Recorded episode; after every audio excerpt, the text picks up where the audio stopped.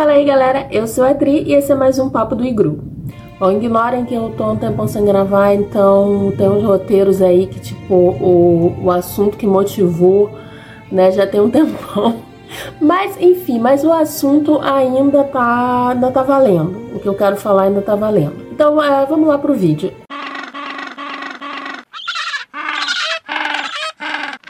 Depois de muito tempo aí se dedicando a vender calcinha, a Rihanna voltou aos palcos em uma apresentação no intervalo do Super Bowl, que aconteceu em fevereiro desse ano. Então aí notem há quanto tempo eu comecei a escrever esse roteiro e não aí acabei não gravando. Enfim.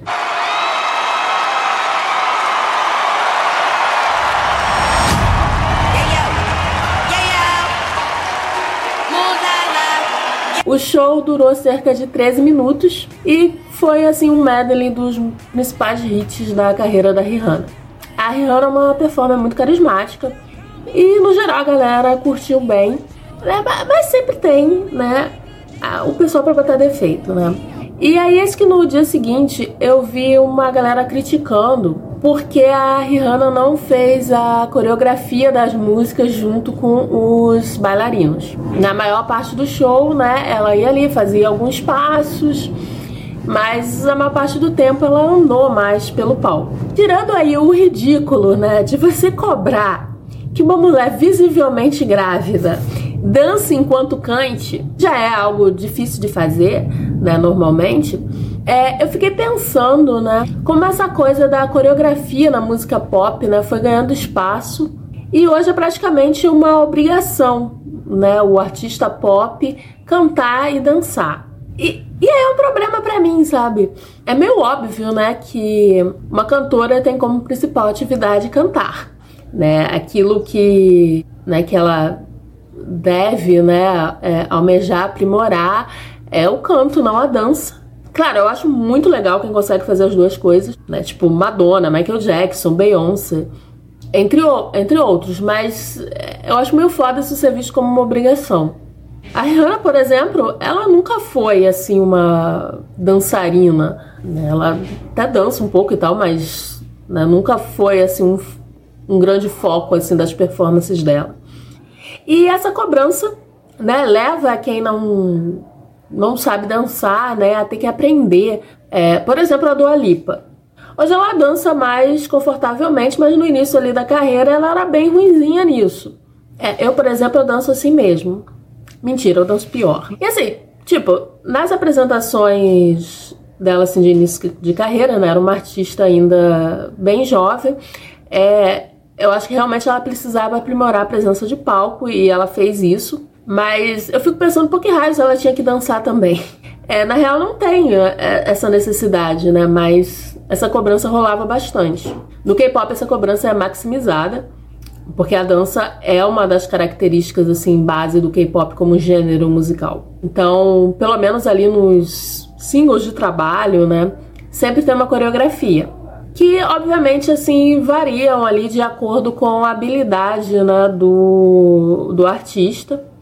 Mas o problema maior está nos grupos, né? Porque, claro, dentro de um grupo você vai ter pessoas né, com habilidades diferentes. Sempre vai ter algum membro que dança muito e outro que nem tanto, né? Tem mais dificuldade. E aí, esse membro que né, tem um pouco mais de dificuldade sempre vai ser bastante criticado.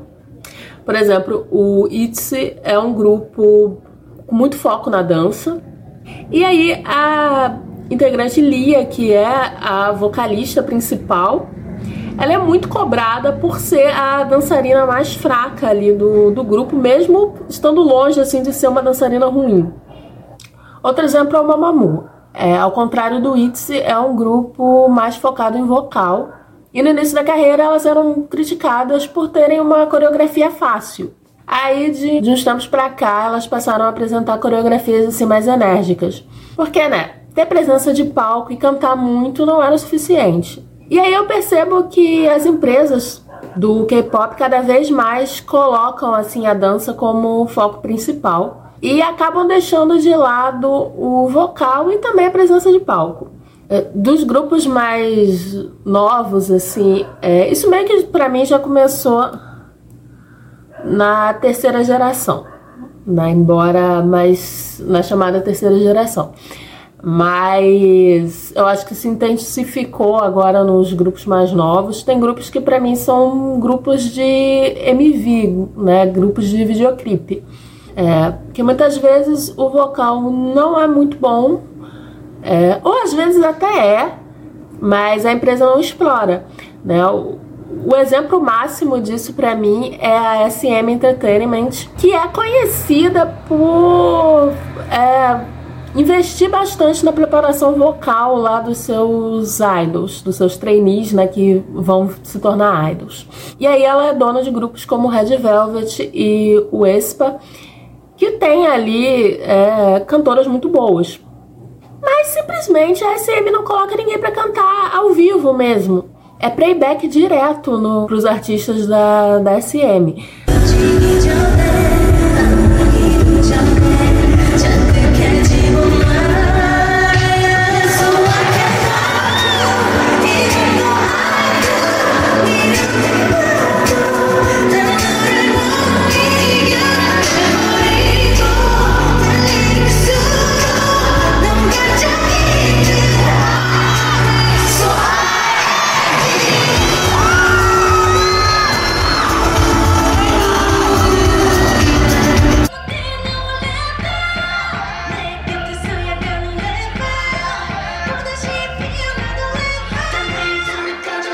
Eu acho que a empresa ela tá mais preocupada em que seus idols pareçam lindos, é, perfeitos. E aí quando a pessoa vai cantar ao vivo mesmo, né, as expressões faciais nem sempre é aquela coisa, né, é, bonita, etérea. E aí o que acontece é que essa junção de playback com uma cobrança para uma perfeição que simplesmente não existe tem gerado idols muito robóticos nas apresentações. Claro que há exceções, mas é, tem muito lado e às vezes até grupos inteiros que parece que estão assim no palco com uma arma apontada para a cabeça porque a pessoa claramente não queria estar ali. Porque assim, o, o, o objetivo assim do vídeo não é criticar nenhum artista especificamente nem nada, mas a, a indústria no geral e também um pouco os fãs, né? Porque os fãs também têm muito essa cobrança, né, por é, é, uma perfeição, eu mesmo eu acho assim ridículo assim dentro da cultura assim do, do K-pop, que é pegar é, um trechinho lá num show que a pessoa tá lá cantando ao vivo e aí a, a, desafina um pouquinho, às vezes nem é nada demais, né? Isso que é uma coisa normal, que acontece com qualquer artista que canta ao vivo, e aí começar a ridicularizar e dizer que, pô, Pior cantor, pior cantora do mundo. E eu acho que é exatamente é, faz parte dessa cultura, essa coisa agora das empresas acabarem colocando os artistas mais para fazer playback, mesmo quando eles têm é, cantores muito bons. Eu acho que é um grande medo, assim, de de repente a pessoa errar uma notinha ali e aí virar chacota. Então, assim, pra mim, presença de palco é mais importante do que saber dançar, né? Voltando ali o exemplo da Rihanna, eu acho que ela tá parada, dançando, não faz a menor diferença, ela tem uma baita presença, canta também. E eu gostaria que mais grupos de K-pop, né, mais artistas de K-pop fizessem, por exemplo, como o Mamamoo, é, que é um grupo que sempre canta ao vivo, é, quando em turnê tem sempre uma banda lá também ao vivo, eu acho que isso traz uma energia diferente.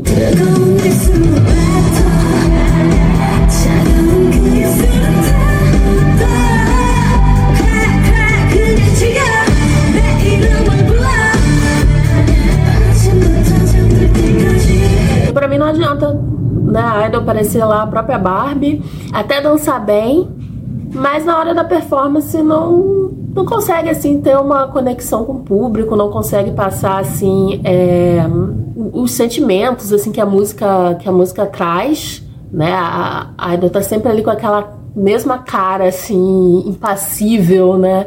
É, eu pessoalmente eu acho um tédio. E você acha que dançar é mais importante, que cantar é mais importante, ter presença de palco. Deixe sua opinião nos comentários. E se inscreva no canal se você ainda não é inscrito. E é sempre legal também dar aquela curtida, uma compartilhada aí se você puder. Até a próxima!